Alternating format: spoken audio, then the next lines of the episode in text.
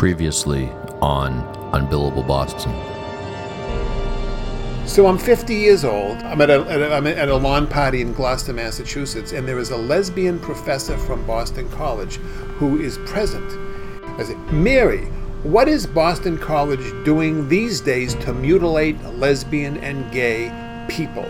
She said, Hmm, my, we have a little anger. I said, A little anger. We have rage. I have rage. I have years and years. I have a thousand years worth of rage. I went out to the college and met with John McDowell. I had a very tearful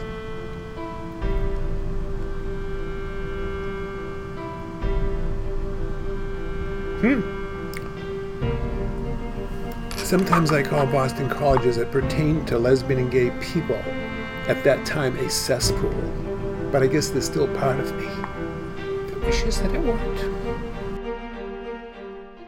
Welcome back to Unbillable Boston, everyone. This is David Yas from Morgan Stanley, your host. What you just heard was the voice of Judge David Mills telling the story of his journey and his career as he became a prominent judge and the first openly gay judge on the appeals court. That was last week's installment of Unbillable Boston. You can find all of our archived podcasts on unbillableboston.com or visit Massachusetts Lawyers Weekly's website. That's masslawyersweekly.com.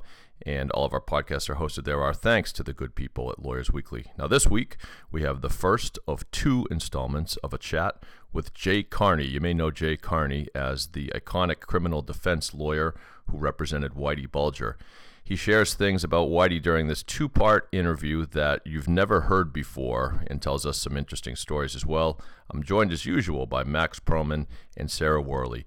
And if you're joining us for the first time, this is a podcast where we take a look at the city of Boston, the worlds of business, law, politics, media, and we talk about a lot of behind the scenes things about business, how things get done in Boston, and we talk to some luminaries of the city.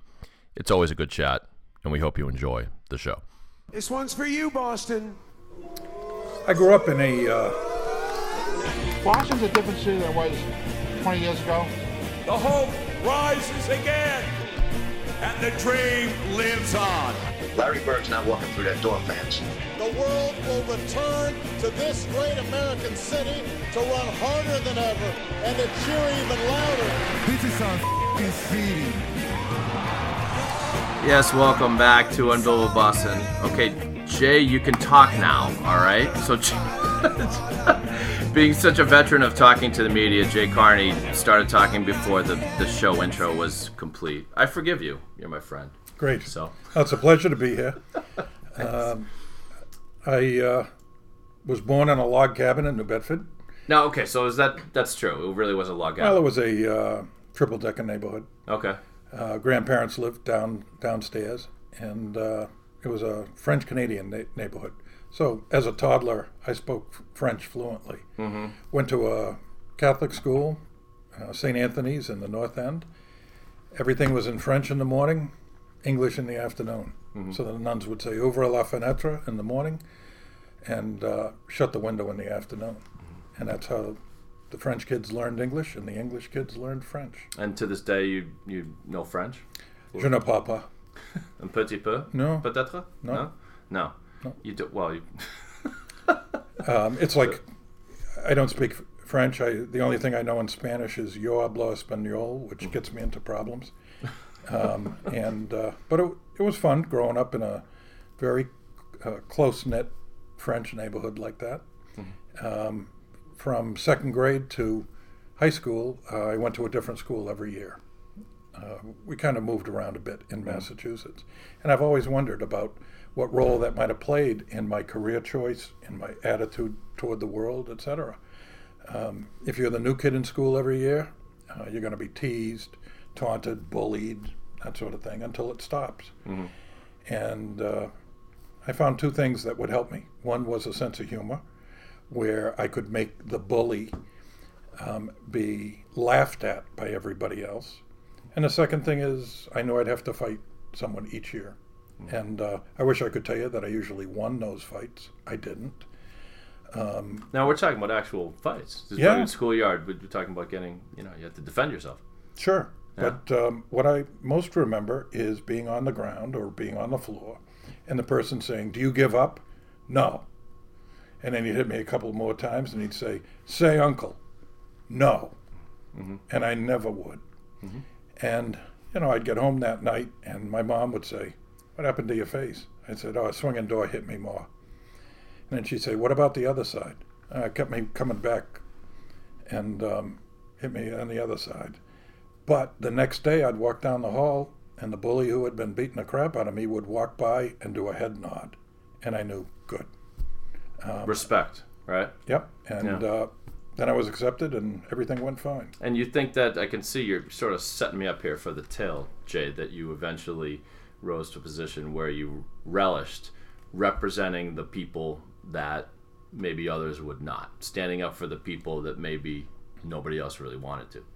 I remember one time uh, I got a call from uh, a governor's chief legal counsel, mm-hmm. And he asked me if I wanted to be the governor's first appointment to the Superior Court. Mm-hmm. I said I was honored, and uh, I'd call him the next day, let him know.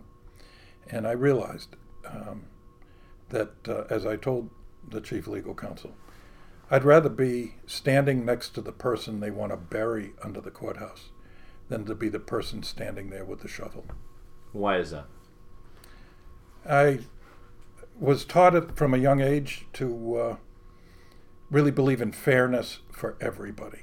And I developed an affinity for being with the underdog. I wanted to be uh, the person who everyone else wanted to hate or beat up or make fun of because he was different. He had uh, something unusual or odd. And those were the people I gravitated to um, as friends, as um, people that uh, I wanted to get to know better. And I also developed a real um, hatred of abuse of power. And the biggest abuser of power is always the government. And as much as it's bad to be beaten up by someone or uh, made fun of by someone, when it's the government who's oppressing people, that's not right. Um, and so growing up in, in, a period of time when there was, a, in my opinion, a lot of abuse of government power, um, I found myself gravitating toward being a lawyer who would defend people against the government. Uh, last week, I went back to my high school. I was invited back to address the student body, uh, the faculty, the administrators, and uh, I told them I-, I was shocked that they would ever have me back at Marian High School. When I addressed the students, I said, I can't believe they would ever have me back here because uh, I was nobody role, nobody's role model in high school. And I th- told the students, I thought, what am I supposed to say? Is this going to be like a commencement speech? And I, and I told them, I hate commencement speeches. So I began and just told them about things I did in high school um, so that the kids would know if you're not perfect, if you're not meeting expectations of everybody, hey, there's still hope. I told them about when um, I was on the debating team because I was supposed to meet with the debating team. Mm-hmm. And the debating team was fun and certainly helpful if you're going to be a, a, criminal defense trial lawyer. You joined the debating team to, mainly for the you hope women would be interested in you for, for that. I, I understand. The yeah. kids on the debate team got all the chicks, right? Um, yes. okay. I, I, told the students about how we um, uh, went to the University of Massachusetts for the state championship in debating because we had done very well. Mm-hmm. And I told them that, uh, you know, uh, I had made up t shirts that we were going to wear at some point, but the faculty advisor saw them. Um, they said Marian High School mm-hmm. and then UMass debaters. Um, but there was a printing error. you can see where this is going. And uh, it appeared to read Marian High School you masturbators. and uh, the teacher was appalled and took them away from us. Uh, it was a three day tournament um, Friday, Saturday, Sunday. And Saturday night, our coach, who was kind of Belichick in his approach, mm. told us very seriously that he was in, um, having a curfew. We had to be in bed by 9 p.m. so that we could be wicked sharp Sunday morning. We go, oh, absolutely. Yes, sir. We're going to go. And I told the team, there's a movie across the street that's going to change our lives. So I'll come get you at 10 of 11 and we'll go watch the movie. Who will know?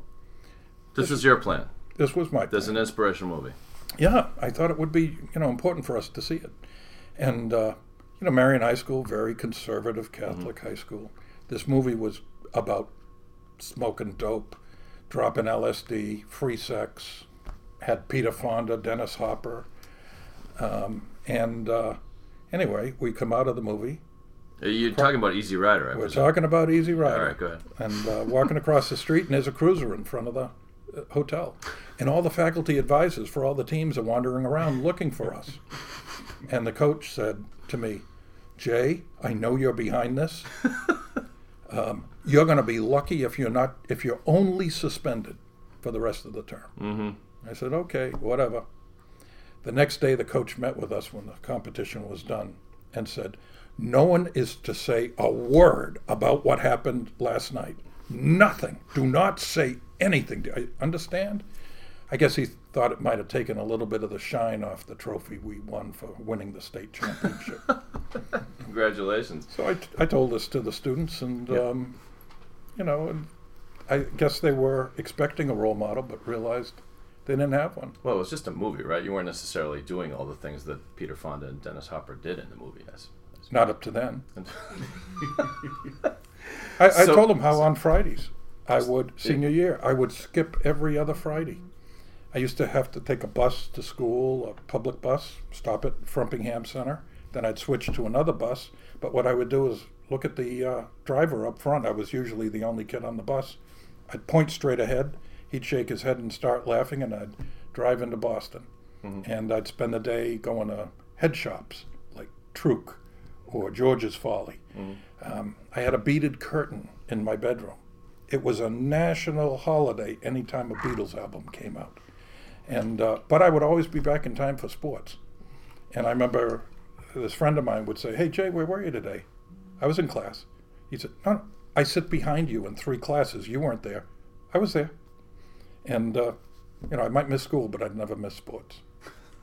So, you mentioned um, sort of the, the spirit of which you, you came into being a, a criminal defense lawyer and, and, and standing up for those who need it most. To me, um, one of the things that continues to be mis- misunderstood by most people is the real role of a, a criminal defense lawyer. In other words, there are people who can't get around. If you know this guy did it or girl, they they did it. I mean, they did it. And and and let's call a spade a spade. Uh, I'm sure there are plenty of clients came to you and say, Jay, yeah, sure, I did those things. So why still are you are do you stand up for someone rather than you know trying to work with the government and say, well, yeah, I I got to tell you, you know, Mr. Prosecutor, my client did it, so let's figure out the best way to punish him. Why do you do it? I love the work I do. It's an urban myth that a client comes up to you and says, Jay, I did it. Now get me found not guilty. So they usually don't say that. Uh, I was with two of my closest friends who are criminal defense lawyers. We had over 105 years of combined experience, and I asked them, Has anyone ever done that to you? And they laughed and they said, No, never. And I said, Me neither.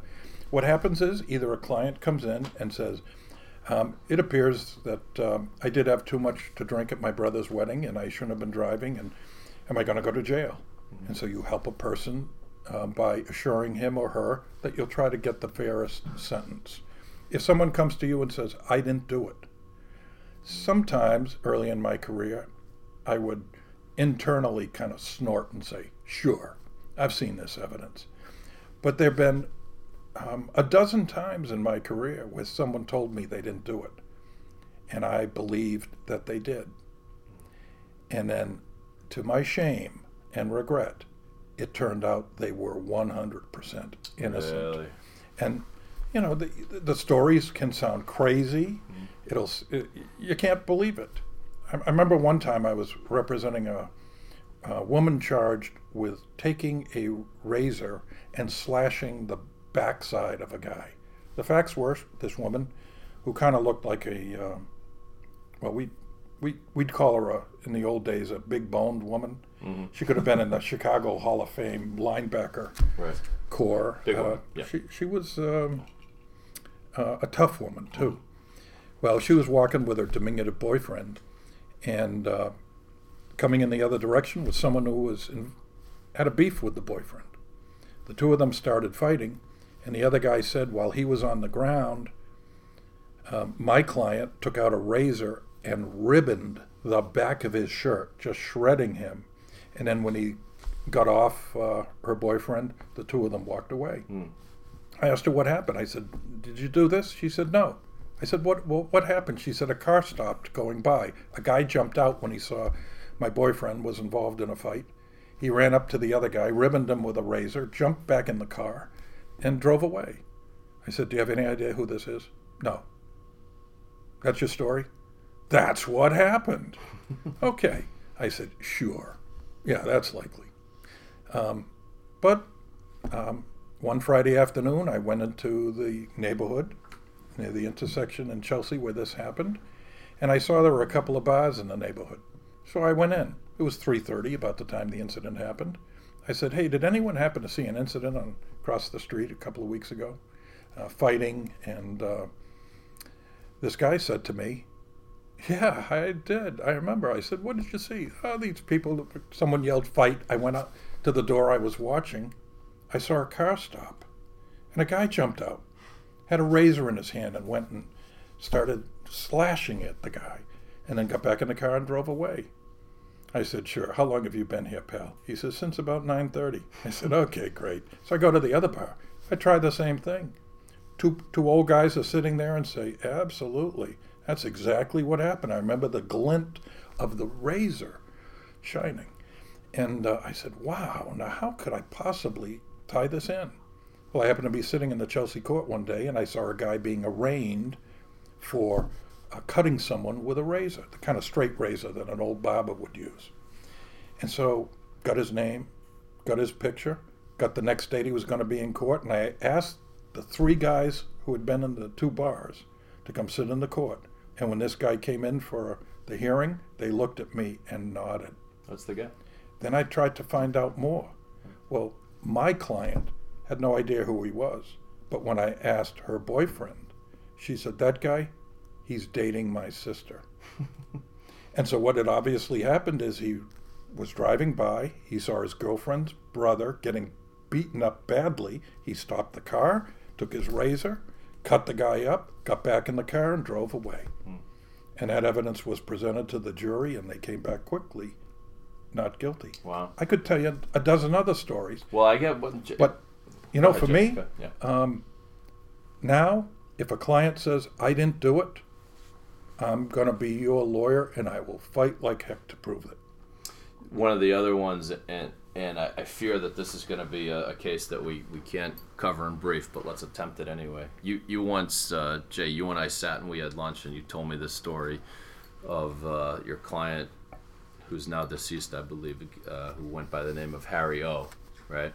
Harry And- O'Sullivan. Harry O'Sullivan, and um, was a similar case. Now, this was a murder case, if I'm not mistaken, and it, but it was a similar strange case of mistaken identity. When I wonder if, if when he came to you in the first place. Actually, let me back up because you actually this is rare. You picked this up after he had already been incarcerated, right? He was convicted of first degree murder. It was a Fall River case. Right. And uh, the, pu- uh, the public defender had obtained a new trial for him. Yeah. And I remember she called me and said, Jay, I wonder if you would agree to represent this guy. I said, okay. She said, I really, truly believe he's innocent. And I told her, oh, so this is a no pressure case, Jane. People often ask me, how do I sleep knowing that my clients are guilty? Yeah. I sleep fine about those people. Mm-hmm. It's the innocent people that I represent that to this day, most recently last night, lead me to wake up at three o'clock in the morning and can only be thinking about my client and have I done everything I possibly can to prepare the case. Well, so I met Harry O and uh, I started from scratch. And it wasn't a case of mistaken identity. It was a case of police misconduct. They had brought a woman in who they believed, um, who- who they knew had seen the victim with the perpetrator of the murder, and believed that she was covering it up by not admitting Harry Sullivan was the person who had been with the victim, and she insisted she hadn't been. And they kept berating her. And then finally, a woman walked into the interrogation room, and the detective said, Where are you from? DSS, the Department of Social Services. Why are you here? Because if she continues to lie to you, we're going to take away her children. Mm-hmm. The woman broke down crying um, and said, Okay. Uh, the person I saw was Harry Sullivan. That What- was her cue to, to finger this guy, even though he wasn't the guy. What was he wearing? How do I know? You saw him. Oh, right, right, right. Wasn't he wearing, and they described clothing? Yes. Um, well, the woman later um, told the public defender, I had been, I lied because I was so pressured. And um, the lawyer asked her, was it being recorded at all? She said, yeah, he had a little cassette tape recorder there, which had never turned up. Uh, the lawyer went with the prosecutor to the cop and said, Did you tape that interview? He said, Sure. She said, Did you ever give us the, uh, give the DA the tape? No, it's just for helping me write a report. Do you still have it? He said, Sure. He opens his desk drawer, and there are like several dozen cassette tapes there of interviews he's This is after he's already been tried and convicted. Right. And uh, they he rummages through the drawer, finds the recording, and honest to God, it's exactly as I've just described it. And uh, Eventually. the uh, at the trial, um, of course, that tape is played, and um, people are appalled. And the woman comes in and says, "That's the only reason I said it was Harry." And uh, an interesting thing happened that's only happened one other time in my career. I'm close to now 200 Superior Court and Federal Court um, criminal trials to a, a verdict. Do you get a gold watch for that or anything? Oh, I No, got should, yeah. this is my this was my gold watch in the Harry Sullivan case. Yeah. Um, he, uh, as the jurors were walking out, one by one, they went up to Harry and they shook his hand and said, "Good luck, son." Isn't that and great? that was all I needed. I'll tell you one other story about. Wait, hold, hold on, Jay. Okay. Before let's, because there's an epilogue on the Harry O, and then we're gonna take a quick break and come right back. But, Sure. but uh, I remember my favorite part of that story was this was a guy who, uh, I mean, I may be exaggerating, didn't have much of a life. He was he was known as a little bit of a low life. He dabbled in drugs or whatever, but he didn't do that. And you got him off, and you gave him a life, and he's since passed away. But do you remember what you told me about how he celebrated his his victory in court and how he gave you a call late one night asking to a little bit of cash? After Harry was exonerated, I sued the Fall River Police and the city, um, and um, a federal court case, and got a settlement. A very, very handsome settlement. More money than Harry Sullivan would ever have made in his entire life. And uh, we were supposed to sign the papers in the federal court one morning. And I said, Harry, how about this? Why don't you take a bus to Boston? I'll put you up in a Marriott hotel uh, downtown on the waterfront, and uh, or some other Marriott that was down near there. And I said, the next morning, you know, you can come in and sign the paperwork, and uh, we'll get it out of the way quickly. And Harry says, hey, that's great. And I said, and I'll, it'll be on me that you're in the hotel. I'll pay for it. I'll cover everything, your meals. He says, great. So uh, it's about 5.30 in the afternoon. I get a call from Harry. I think he's had a couple of pops. he says, Jay, I'm at the hotel. I wonder if you can do me a favor. I said, sure, Harry. What? I wonder if you, I can borrow some money. I said, Harry, uh, the hotel's paid for. All the meals in the place are paid for. You know, you're all set. What do you need money for? Ah, I just need some money, Jay. And I said, okay, uh, how much? He said, hold on. How much? and you hear a woman's voice in the background says, $150. And I go, Harry? He says, Jay, please, just $150. I said, okay, no one finds out about this. And he goes, oh, I promise. And I go to my secretary and I said, do we have any blank envelopes without my name on it? Do we have 200, uh, do we have 150 bucks? Actually, 200 bucks in petty cash. She said, uh, what should I put in the book? Nothing. Charitable donation. And so I send the money over to Harry, and the next morning I see him at the federal courthouse. I say, Hey, Harry, how was it? He goes, You really want to know? No, I don't want to know anything. And he came in, signed the papers, and uh, Harry was a very rich man. Let's take a break. We'll have more from Jay Carney on the other end. Stay with us. Hey, it's Lauren Beckham Falcone from the Lauren and Wally Show on WROR 105.7. You're listening to Billable Boston. Is it unbillable? And we're back here on Unbillable Boston. Next week, we conclude our chat with Jay Carney, where he gets into a lot of details about the Bulger trial. You will not want to miss that. But for now, it's time for the latest installment of the game show known as Wicked Smart. And now it's time for Wicked Smart. I'm smart! My boy's wicked smart. I'm smart! Wicked smart. I'm smart! Well, this is cool because we've got a full panel of contestants. In addition to Max and Sarah, who are here as usual. And now, And if I could turn off the wicked smart music. I, Max, I blame you. You just named yourself producer of this show, and there was something wrong with No, that was my fault. Anyway, so we're here with employment lawyer Mark Freiberger of Freiberger and Washenko. Mark, how are you feeling? Uh, fantastic. Are you feeling smart? Uh, a little bit. Smart, okay. And Chelsea Loughran, who was an intellectual property litigator at Wolf Greenfield. Did I get that right? You did. Thank you. All Dave. right. Did I pronounce your last name right? You did. All right.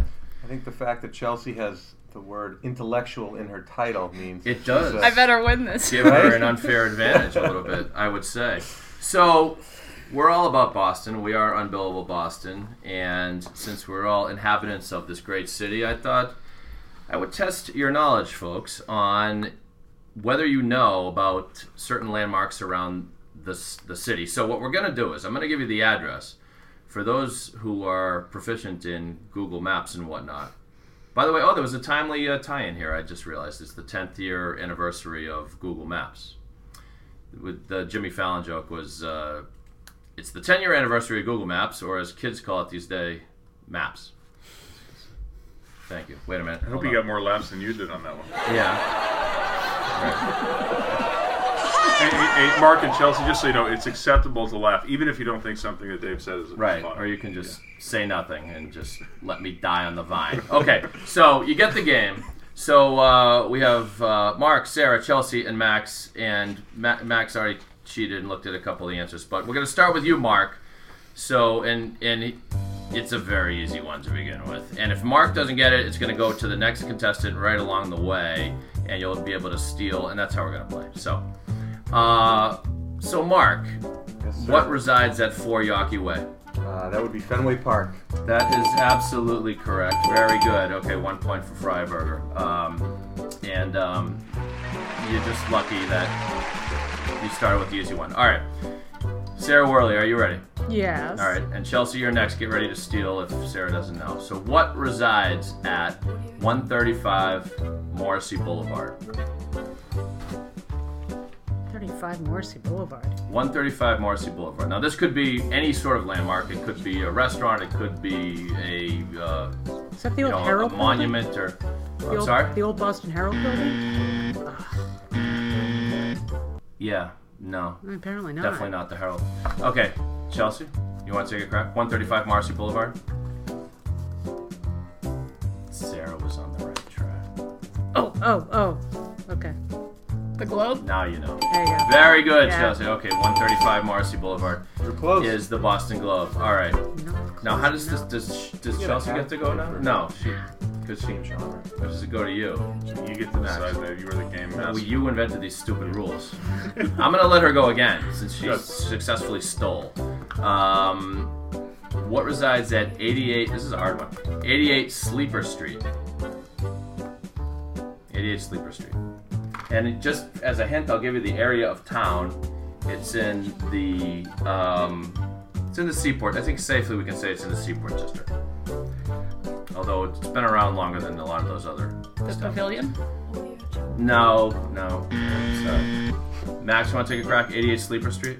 Isn't that where? Isn't that where 99 High Street is? I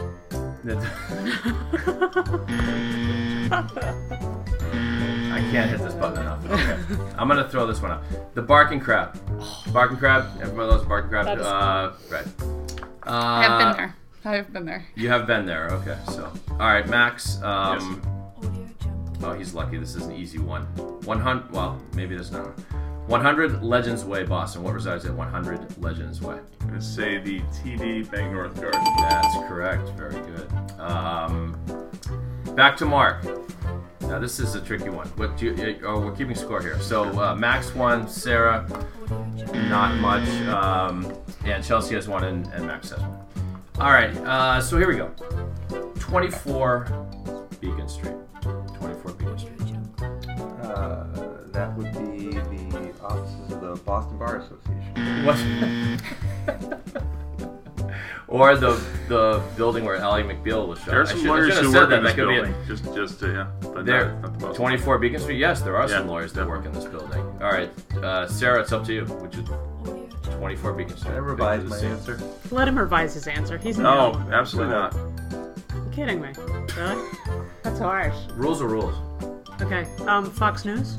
Ooh, wow. Th- You know what? They're all right around the area. Yeah, so no, the picture as is soon as I but said it, I knew. It's a, it's a Yeah. little more obvious than that. I'm one away. The State House. Yes! Uh, Chelsea, right in for the steal. 24. My second guess. uh, Beacon Street. I went Very for good. So. Can I just uh, ask a clarifying question? You may, yeah. uh, where did you get that Where- address from, David? Google Maps, 10 year anniversary. It can't be wrong. Um, because Are you suggesting the State House doesn't have an actual address? 'Cause No, I I'm suggesting that the State House is on the odd side of the street because my office is across the street, 14 Beacon. Mhm. So the State House can't have an even numbered Isn't- address. I'm I just think saying. during that stretch, they, it goes even and odd from State House down to Charles Street. Let's go. Con- we'll confirm after. We'll, we'll take a stroll. Yeah. Okay, just saying. Uh, all right. all right then. Moving right along. Great story. Compelling and rich. So, Max, i- is it your Sarah's turn? Oh, it's Sarah's turn. Okay. Throw me a bone. Come All right. on. All right. Um, well, you know what? I'm gonna stay on Beacon Street. 84 Beacon Street. Hampshire House. Cheers. Everybody knows my I name. would have accepted Hampshire House because um, it sadly got renamed. Well, Hampshire House is there, same address, I think. It was what was the original name of the Cheers? Not for an extra point. No one remembers. Oh my God, you people are, are Oh, just um, The Bullfinch Pub. Thank you. Actually, the Bull and Finch. Bull and Finch. But you Bull and were Finch. close enough. That's Um, good. See, I thought that was a sad day when they renamed it Cheers because, um, in deference to the fact that it was like the biggest tourist, it still is, I think, the biggest tourist. Yeah, I don't know about that. For a while, it was. Faneuil Hall Well, for a while it was, yeah. in Boston. Faneuil Hall is, Yeah. and they have a Cheers there too. Ugh, makes me sick. Okay, um, whose turn is it? It's Chelsea's turn. All right, Chelsea. We have a few more left, and uh, the score, by the way, Chelsea leads with two. Everybody else has one. Okay, so uh, 332 Newbury Street. 332 Newbury Street. Stephanie's. No, it's a good guess. Good guess. Oh, Not quite the right side of Newbury Street. I think I Max. got Uh, that's where my hair salon is. Um, incorrect. Mark, you're looking over there like you might know the answer. Daisy Buchanan's. No. No, no. Did you spend many a day there with um, Dustin Pedroia and other Red Sox people who, who hang out there? Would been so lucky. Daisy is not there anymore, right? I know. It's Sadly, not. that's another sad. Yeah. uh, there were a couple closing. places when I was researching Iconic. this that I wanted to put down, and then like Jimmy's Harborside and um, what's the other waterfront? Uh, The No Name. Pier Anthony's Pier Pier 4. Is the No Name still around? It is. Is It it? is? Yeah, I The. No Name's still there, actually. All right. 332 Newbury Street. Capital Grille? No. Chelsea. This is a Boston landmark. Yes. Just, just clarifying. For Yeah, yourself. thank you. You Mike. can't handle the truth. Chelsea. Crush it, Chelsea. Come on. It's this JP Licks institution has not- been there for a it- long time. JP Licks. No. It's the place where Dave lost his virginity. Oh my God. No. Aggressive. No, the, the, it is not the 7-Eleven in Poughkeepsie, whatever. No. Um, Uh, Newbury Comics. Newbury Comics. Is that not Oh. the original Newbury Comics? Is that Is not that an still there? institution? It is still there. Still It is there. still there. It is still there. All right, whose turn is it? We got f- like four or five left. We went all the way around. It's It's your turn. Whose turn is it? Chelsea's turn. Uh, Chelsea. All right, Max. start. Max. No. I'll It's take a really next easy question. one. I don't know. I'll Okay. take it. I'll take it. Oh yeah, because I guess Stephanie's. You know what? I'm gonna cross that this one off. Oh, come on. Should I give him the easy one? No. No, No. I won't. Save that for me. All right, 193, rigged. 193 Like the Salem Street. This 193 Salem Street, Boston. Oh, that's Mackie Mac's mom's house. no? Randy, know Heather. Channing, Brianna, Amber, Sabrina, Melody, Dakota, Sierra, Bambi, Crystal, Samantha, Autumn, Ruby. No, incorrect. Okay. Um, We're talking the north end. 193 Salem Street. You're on the right track already. I We're can talking tell the north end, so it's. It's a landmark. I'm gonna go with the old North Church. Oh yes, Freiberger, tremendous. And he ties Chelsea for the lead. I'm, Either that I'm on or- the edge of my seat with this contest here. Okay, we have three, just three remaining. Um, and uh, so so he stole it, so he gets an, Mark gets another one. So Mark's Mark, got two, Sarah one, Chelsea two, Max one. this is a hard one. 22 Lagrange Street. 22 Lagrange Street. It's in Boston. Yeah, it's not the nicest area of town. That's a hint. That helps. Uh, so- It is an Is it a institution. though, PG-13 show? No. Um, well, we, we're just naming addresses here, so I don't know right. where Well- you're going with that one. But I was of the combat zone. but- it could be the combat zone. It's so combat funny how. Mark's pretending not to Used to know what 22 Lane Green Street is right now. Even though he was there at lunch. Even though it's like num- the Do you have number one guess? thing on his GPS in his car. Uh, I'm, I'm, I might have to pass. Okay. Um, Sarah, do you know it? Registry of Motor Vehicles. No, but you're. It's actually very close to what we're talking about. Mm-hmm. You have a guess, Chelsea? The Department of Public Health. No. Everybody's entitled Mark, to it. why are you mouthing the word centerfolds to me right now? why are you doing that? So I'm going to guess centerfolds because Mark said No, and he, Mike study was so smart. It's across from Centerfolds, the iconic strip club, gentlemen's club known as The pink slipper, golden glass? Gold, the Glass Slipper. Thank you. I thought we were on there for a minute. The Glass Been a while. Slipper, 22 too LaGrange. Street. How okay. did we not know that one? My gracious. All right. Um, Sarah, I It's think probably because you use words like "my gracious." It would, would probably Okay, you know wouldn't what? fly very Okay. well with the glass slipper. This is a hard one, but I think you might get it. So this, this, I'll give you a hint. It is in the north end. 11 and a half Thatcher Street. 11 and a half Thatcher Street, Boston, in the north end. Mike's Pastry. No, that's a good guess. But no, you're sort of on the right track. Chelsea. She's Chelsea for the listening audience. She's she has a look of conviction on her face, It's true. or maybe horror. I can't tell. It's one of the two. We're going to edit this I part don't out. know. Don't worry, we'll edit this part out. So. All right, Max, give a guess. Uh, that's uh, North End, iconic. uh, Tyler Sagan's old place. No. Um, I call. Okay, uh, you got got it, You got- Mark. Paul Revere's house. No, right. no. he's so I told you the no. Okay, iconic North End food. Okay, anyone? Mama something. Mama Regina, Pizzeria to Regina. There you Oh, go, there you Chelsea. go. Very Chelsea. good. She doesn't The get the original point, Pizzeria Regina. Okay, Nice. and uh, Still- so it's still down two. two to two. Right, Mark has two. Chelsea has two. This, Got the two this losers question's up. worth three points, though, right? All right, whose turn? Uh, s- It's my turn. It's Chelsea's turn. All right, this is gettable, I think. The address is One Central Wharf, Boston. One Central Wharf. Boston Harbor Hotel. No, although you're so close, but no. Should we go right to Mark? Oh no, okay, fine. Max, you can- Central Wharf. One Central Um, Wharf. The Joe Moakley Courthouse. No. Mark, right, it it's- Mark, you I'm- can clinch the win with this.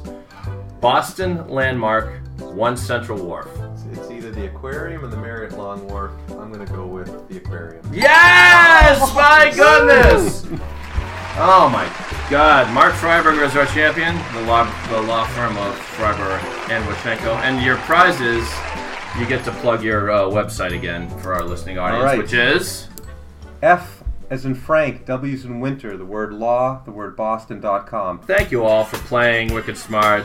I hope you had fun. My boy's wicked smart. I'm smart. And that's it for Unbillable Boston this week. My thanks to all who participated.